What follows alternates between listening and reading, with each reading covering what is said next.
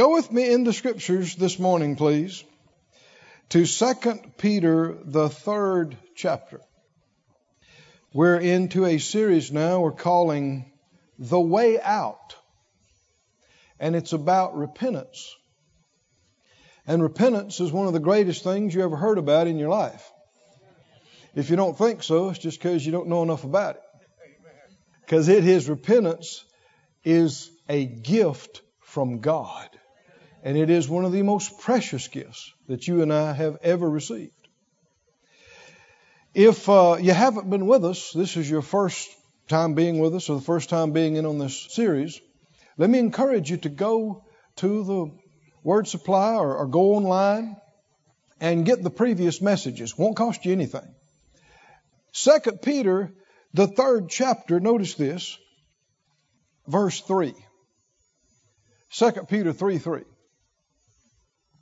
He said, knowing this first, that there shall come in the last days scoffers. Have you heard any of these scoffers? Skeptics. Walking after their own lusts.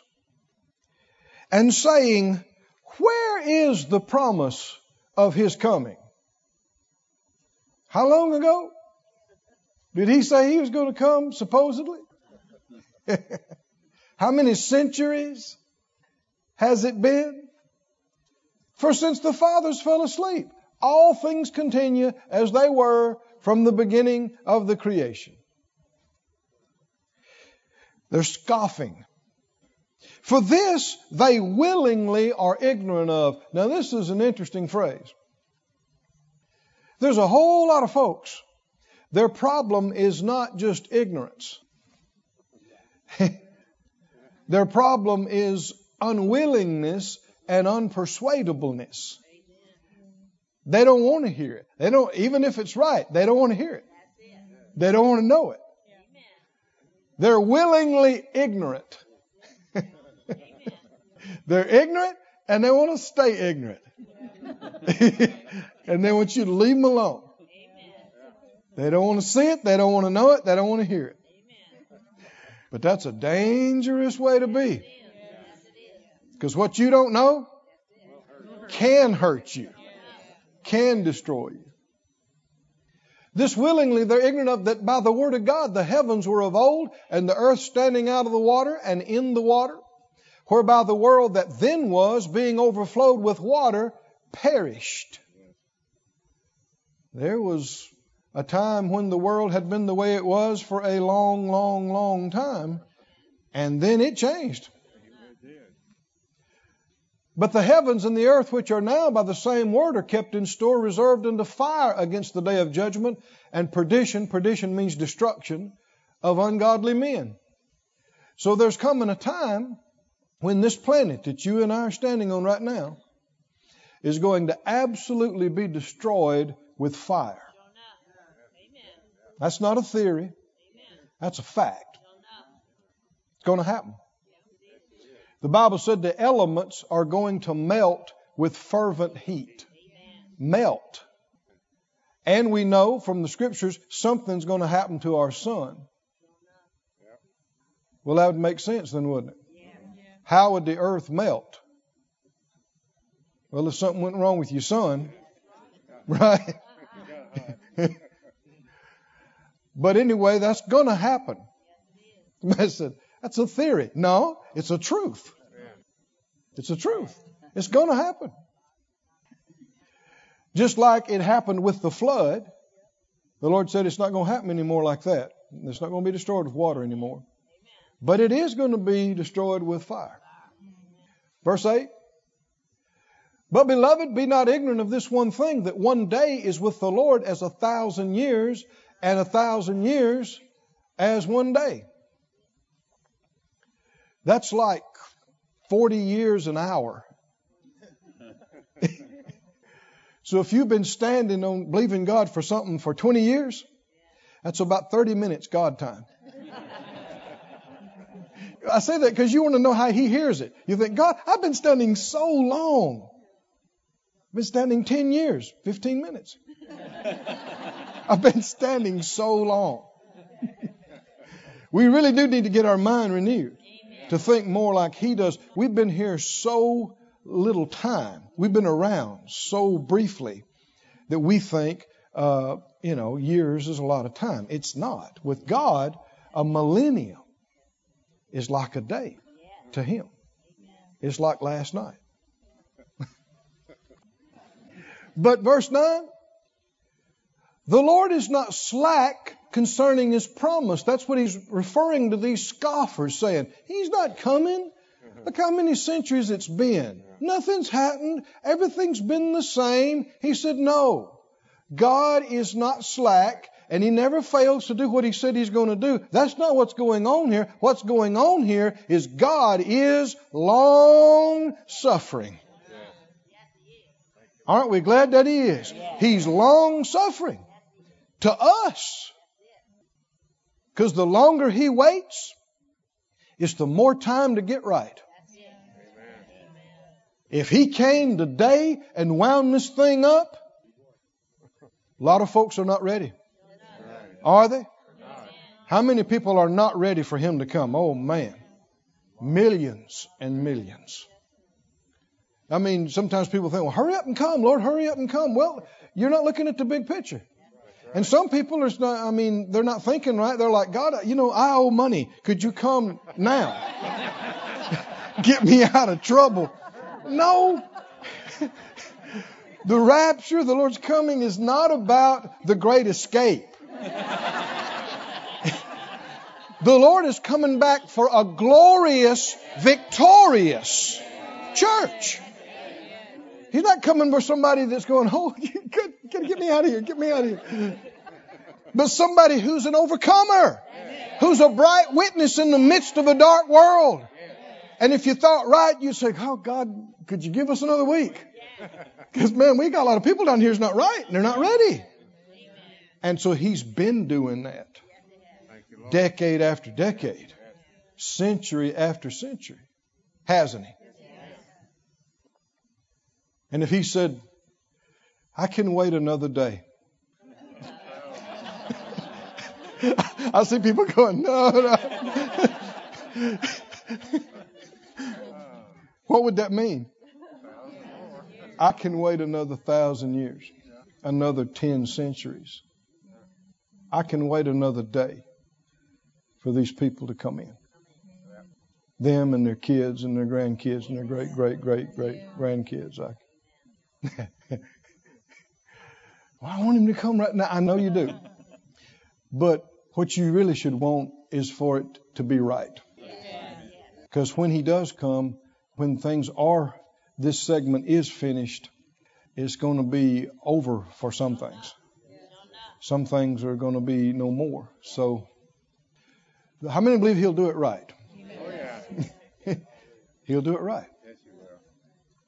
But what we're getting into, and it's what I, I believe we should get into today, there is a time when it's time to not wait any longer. That time comes. It will come for the whole world at some point. But it also comes on an individual basis in this life.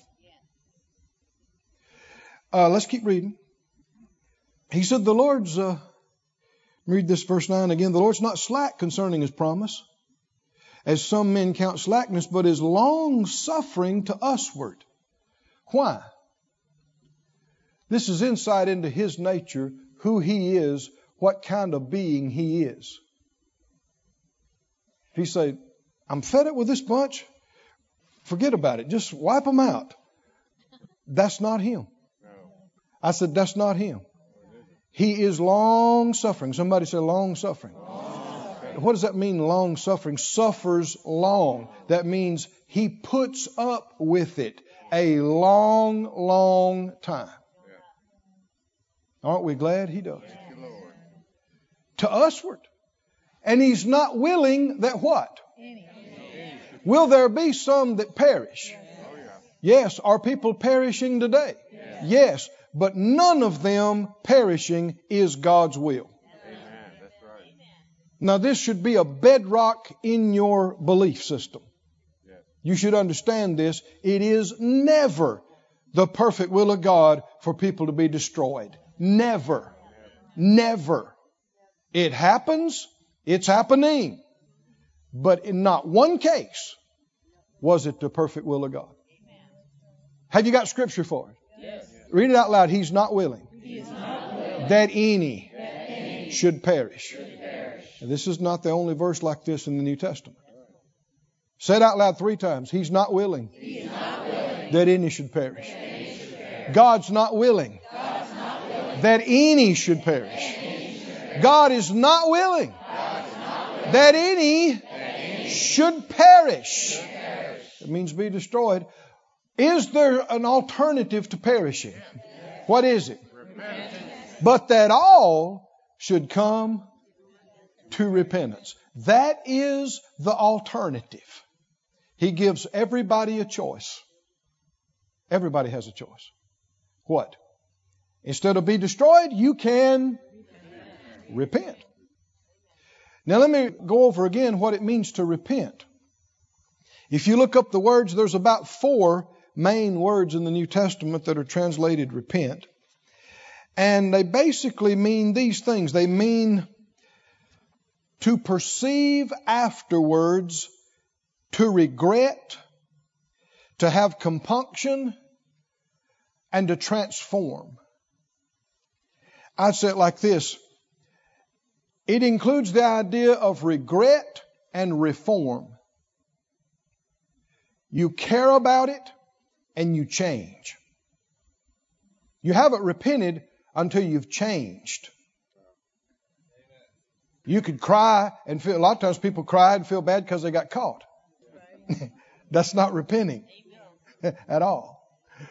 But to repent means you see after you've done it, it was wrong, and you care whether it was wrong or not. And it bothers you that you've missed it and come short or didn't do what the Lord told you to do. But you don't stop there and grovel in uh, guilt. You ask Him to forgive you. Amen. And know the price has already been paid and you just receive. Yeah. Yeah. I said you receive your forgiveness. Yeah. You receive your righteousness restored. Yeah. And you don't just go back and do it again tomorrow. You change. Yeah. You change. So repentance involves change. Go with me to Luke thirteen, please.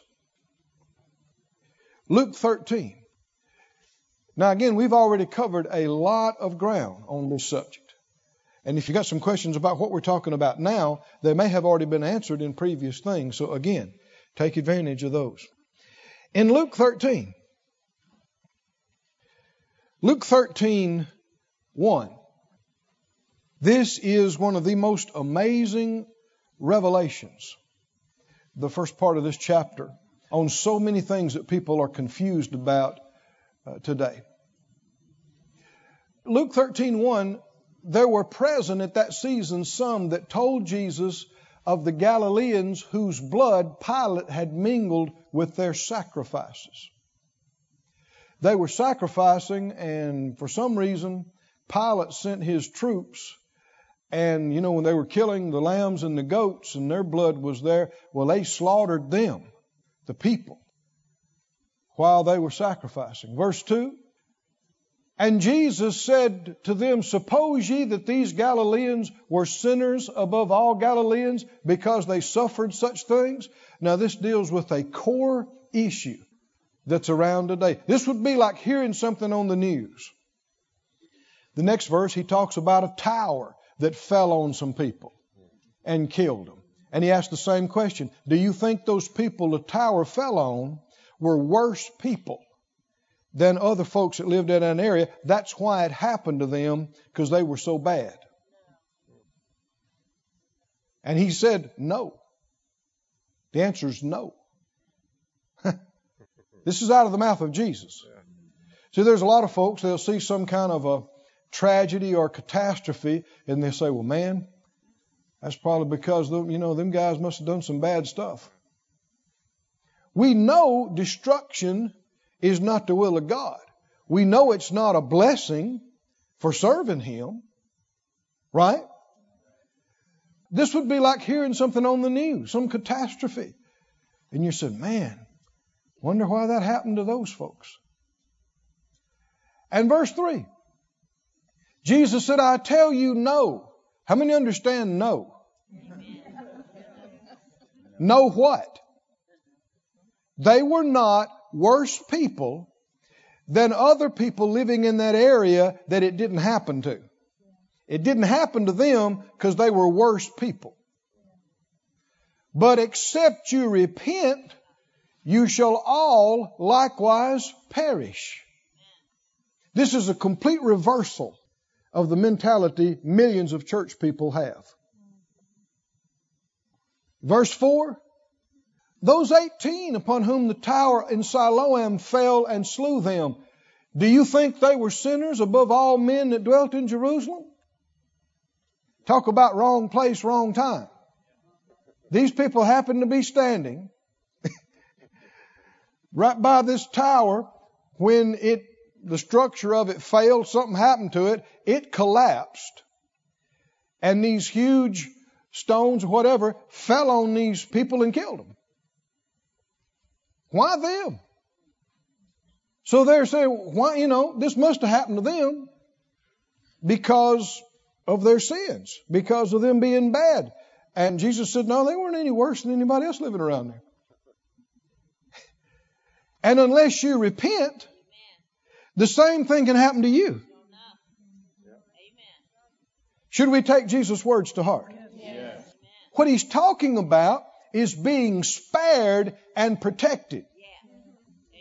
And what's the key to being spared and protected? Is there an alternative to being destroyed? Tell me what it is. Amen. It's repenting. You can confess protection scriptures, but if you ignore this, you can still get in trouble. He said, do you think those men that the tower fell on, that they're sinners above everybody else living in Jerusalem? Verse five, I tell you, nay. What's nay mean? No. No. What's no mean? No. That's not why that happened to them. Yeah. Well, did you see that storm hit that city? Did you see that hurricane hit that place? Did you see that earthquake hit that place? Those people's must have been, you know, well, no, if they're not any worse than anybody else, then the earthquake should have hit the other people too. Everywhere equally. And that's why a lot of people scoff and mock at these things. There's no God. This is just natural stuff. Nobody knows why. It's quiet in this church. No. Part of the reason, and, and we went into this in great detail in the series called You Choose. God is in control of everything people say. But if you look at the scriptures, you'll find that if you just say it like that, it's not true. That's right. And instead of God being in everything that's happening down here, the truth is, unless you ask him to, he's not involved. Right.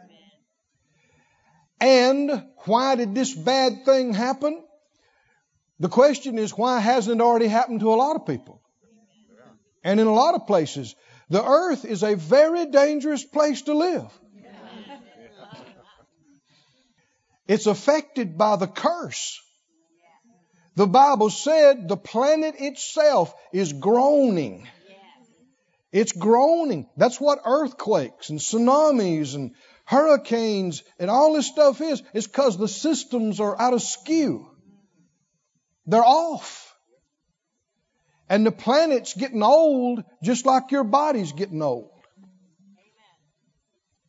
It's getting old. And it's groaning.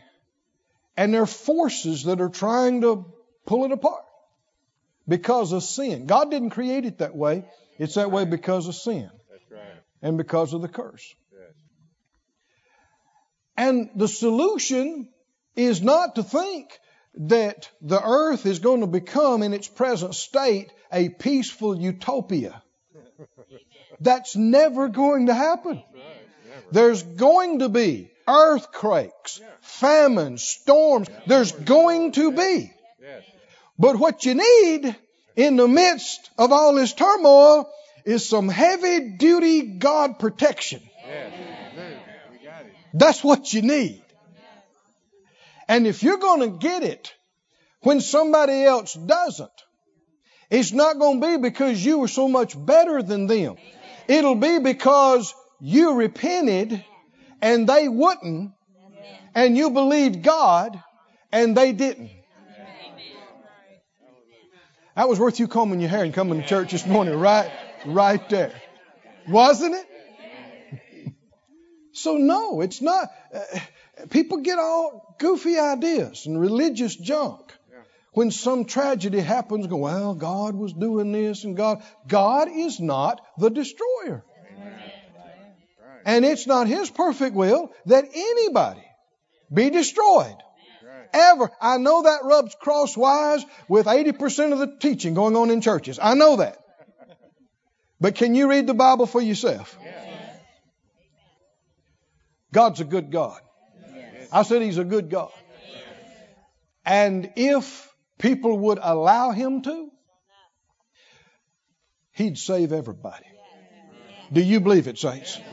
He would, if everybody would repent and everybody would believe him, he would save everybody. He would protect everybody. He would heal everybody. He would keep everybody. Do you believe that? His will is the same for everybody.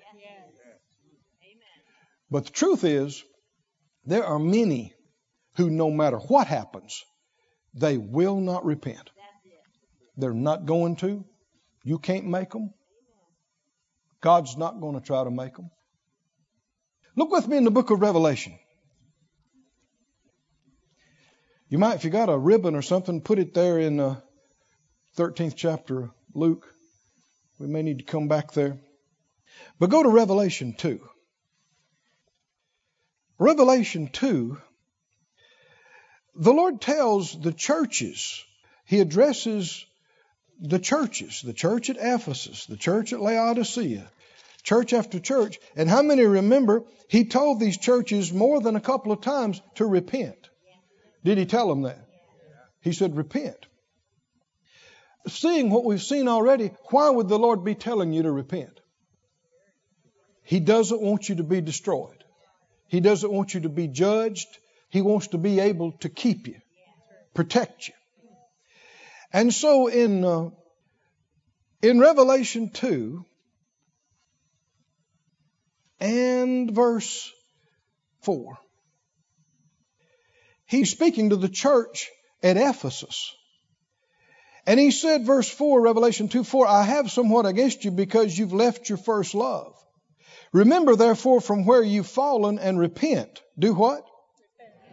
Repent and do the first works, or else I will come unto you quickly and will remove your candlestick out of your place. They're going to lose something. But notice what the rest of the verse says. Verse five, what? Last phrase.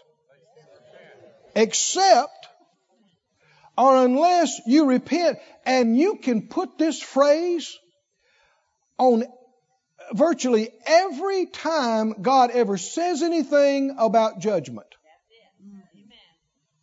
Virtually every time he says anything about impending judgment, you could put this on the end of it. It's going to happen. What? Unless you repent. And if you repent, it can be averted.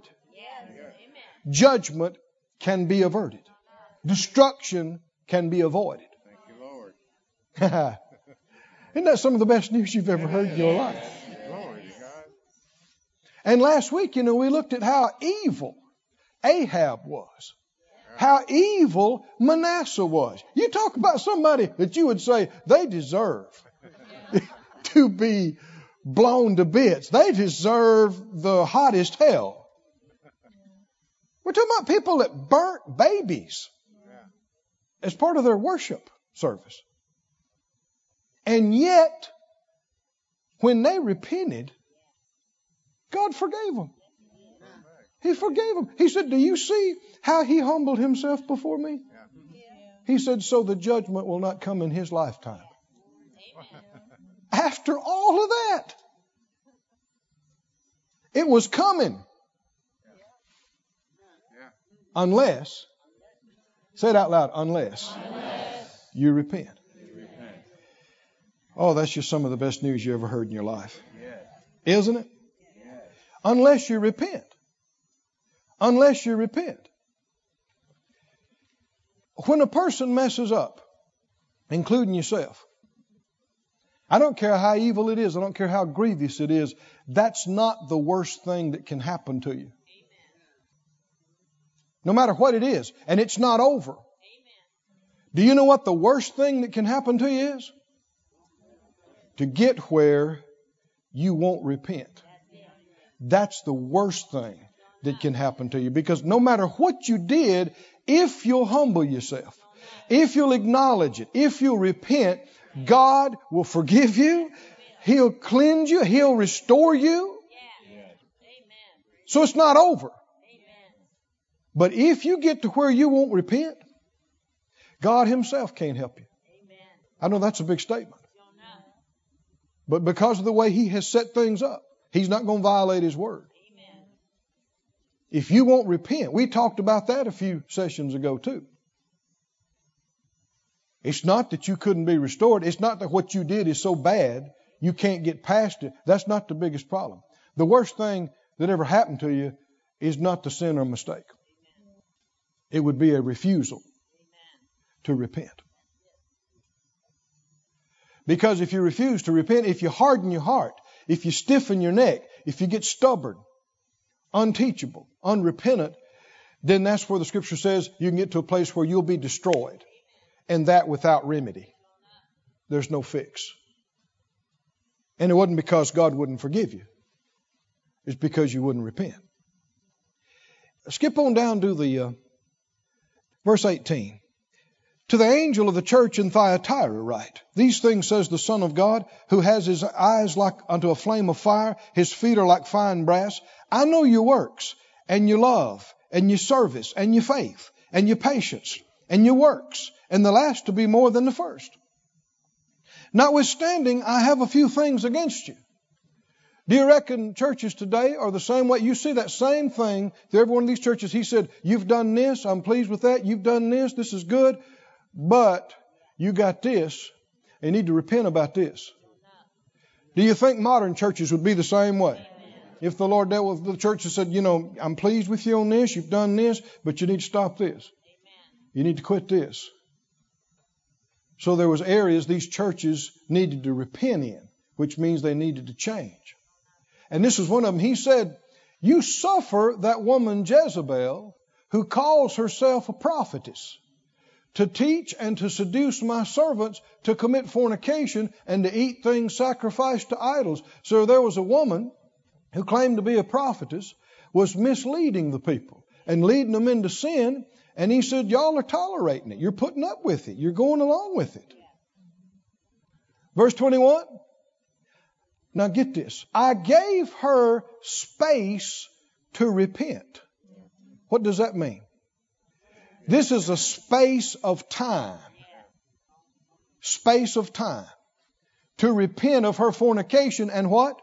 She repented not. She repented not. She wouldn't do it. Verse twenty-two. I will cast her into a bed, and them that commit adultery with her, into great tribulation. Judgment's coming, and that's final.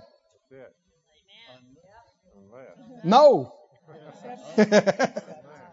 I said, no, it's not final. Yeah, but this is Jezebel. Jezebel deserves to go to hell. Jezebel needs to be judged. He said, I gave her what?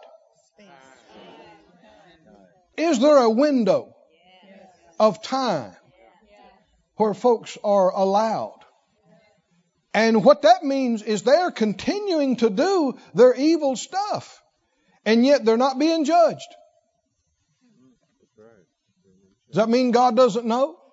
No, he knows. Well, he knows. Does it mean they're going to get away with it forever? No, no, no.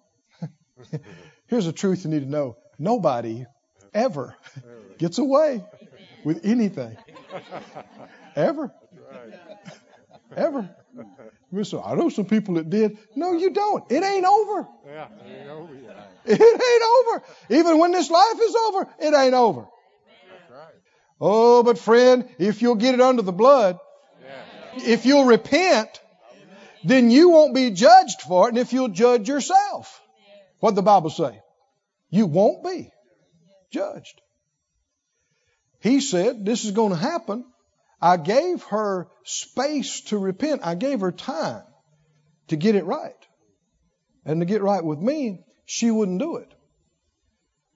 And this is what's going to happen because her time has come now and gone. Will there come a time where if you don't repent, it's going to be destruction? Don't care who it is. God's merciful, but it's not just indefinite forever. If you won't judge yourself, what will happen? You'll be judged. He said, this is going to happen, but don't you like that last phrase? I think this has become one of my favorite phrases right here. Except they repent. What if they repent? What's he saying? If they'll repent, then this judgment I'm talking about, it's not going to happen. Isn't that the mercy and goodness of God? If they'll repent. But now, you, we mentioned this earlier. Go, uh, go later here in the book of Revelation, and you'll see there are cases where no matter what happens, go to the ninth chapter, no matter what happens, the people are not going to repent. In Revelation nine, he talks about judgments coming. Verse nine and twenty, all these terrible things have happened. And the rest of men which were not killed by these plagues, what they do? Verse twenty. Yet repented not of the works of their hands, that they should not worship devils and idols of gold and silver and brass and stone and of wood, which neither can see nor hear nor walk. Neither repented they, verse twenty-one, of their murders, or their sorceries, or their fornications, or of their thefts. The world is coming down around their ears. And what's their biggest problem? See, people would think, well, the plagues are the biggest problem. No, it's not. So people think, well, the, the destruction, the economy, the storm, that's the biggest problem. No, it's not. No, it's not. The biggest problem is folks refusing to repent. If my people who are called by my name will do what? Humble themselves and pray and do what else? Turn. Turn from their, is that repentance? Yes. And seek his face. What will he do? He'll hear. He'll forgive. He'll heal. Could he heal our land no matter how bad it was, no matter what kind of shape it was in? If enough of the people would repent genuinely, God could turn this thing around so fast. But you got a lot of people who are belligerent, aren't they? They are haughty before God. They deny his existence. That's a long ways from repenting. And if you won't repent, it can get to a point where all that remains is judgment and destruction. Would that ever be the perfect will of God for anybody? Never. He's always giving this alternative. You can repent. Look at the sixteenth chapter. You see the same thing. Uh, sixteenth chapter of Revelation in verse seven. He said, I heard another out of the altar say, even so, Lord God Almighty, true and righteous are your judgments. And the fourth angel poured out his vial upon the sun, and power was given to him to scorch men with fire. I told you something's going to happen to our sun. And men were scorched with what? Great heat. And their response? Their response? Blaspheming the name of God, which has power over these plagues. He could have stopped them. And they what? repented not to give him glory. And the fifth angel poured out his vial upon the seat of the beast, and his kingdom was full of darkness, and they gnawed their tongues for pain. And what did they do? Blasphemed God. Cussed God. How many know that is one of the stupidest things a human being ever did on the planet, right? Because he's your help. He's your answer. He's the only one that can fix this. And you're going to stand there and curse him? That might be the answer to how stupid yeah. can you be. Yeah. Because of their pains and their sores, and they what? Repented not. Repented not. Not just failed to repent on that occasion. They're not going to repent. No. And I don't know when that is. You don't know when that is. But the Lord knows. Yeah. He knows. Watching people on something for ten years or twenty years or thirty years or fifty years. He knows at what point it is that they're never going to change. It doesn't matter what happens, they're not going to. And if you're not going to repent, that's, and you won't judge yourself, then that's when judgment can come. Not that it was ever God's will. Go back with me to Luke thirteen, please. You believe the Lord's helping us with these things? Yes.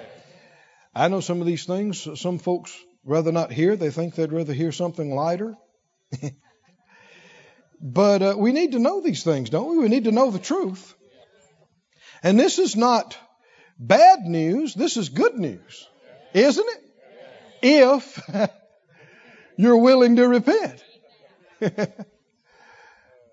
And you need to have it settled in your heart. There is no such thing as a situation with people that they have done too much, they have gone too far, nothing can be done, they can't be helped, even though they may be in a bad situation and destruction may be looming. Is there a clause at the end? Come on, help me out. What, what's the clause? Unless, unless you'll repent. And if you'll repent, it can be a whole nother story. Right? That's why, as ministers and as believers, we're to tell people the good news. What? Some people have only preached judgment. You sinners, you're going to hell. If you don't change, you're going to hell. A lot of times they don't even say if you don't change, you're going to hell. That's not good news. That's, not, that's bad news. Bad news. So we give people the good. What's the good news? The good news is all of your sins and failures and mistakes have already been put on Jesus, and he paid the price. He was judged for all of them. He was punished for all of them. All the judgment fell on him for you. And all you got to do is believe it and receive it. That's good news. That's good news. Amen. Be saved. Name in the Lamb's Book of Life. They're working on your mansion. Eternity with Jesus and the redeemed. Good news. Good, good, good, good news. What if they say, I don't believe all that junk. I don't need all that religion junk. Then we got some bad news for you. you you'll go to hell. And you'll be judged and you'll be punished. But give them the good news first. Right? And if they accept that, then we don't have any bad news for them. There's always the label, unless you repent. And look at this in Luke thirteen. It's such a picture of mercy and grace. We read to where Jesus brought up and he said, do you think that these people that these bad things happened to were worse people than everybody else around? He says, no. No, they weren't. But unless you repent, are you there with me again in Luke thirteen? five. Unless you repent, he said, you shall all likewise perish. Let me go over this again. And if this sounds new to you, please get that series on You Choose. It's quite a few hours of that. And follow through the scriptures and see when people say God is in control, and everything happens for a reason. There are wrong implications. There are things that are absolutely contrary to Scripture that are implied when people say it. The truth is, there's a whole lot of stuff happening down here that's not the will of God. And the truth is, there's a whole lot of things God is not in it. He's not even in it. He's not around it. It's between people and the devil and the sin and curse. And the truth is, how many remember Jesus, excuse me, the word said in Revelation, "Behold, I stand at the door and knock. And if any man will do what? Open the door, I'll come in and sup with him." Well, what if you won't open the door? Will he be in there with you anyway? Then if you won't let him in, ask him in, he's not in it. Come on, can you see this? He's not in. There's a whole lot of people, they're blaming God for everything that's happening in their life. But the truth is, they haven't invited him in. He's not in what's going on in their life. They're trying to make some kind of sense out of it. And they say, well, God's in control and we don't know his reason for it. No, a whole lot of junk God is not in. He doesn't have a purpose in it and a reason in it. The reason is because people didn't listen to him. I know this is contrary to some teaching and preaching. Don't take my word for it. Go get that series. Get your Bible. Follow me through every verse and see if it's right or not. It's not a matter about what I think, what you want. Well, I got a right to my beliefs. Actually, you don't. If Jesus is your Lord, you don't have a right to make up stuff as you go along. You're supposed to believe what he told you to believe. Right? You or me, either one. Aren't you glad you came this morning? Yeah. Okay. Jesus said, no, I tell you, except you repent, you shall all likewise perish. It's not shock, shock. Something bad happened to somebody. And we don't have to worry about it because those were the bad people. No, no, no. He said, unless you repent, the same thing can happen to you next week. It's not shock, shock, bad things are happening on earth.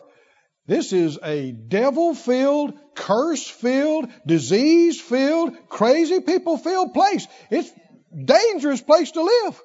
And the only way you're going to make it through another day or another week in one piece and whole and in good shape is because by the grace of God, you were kept and spared and protected.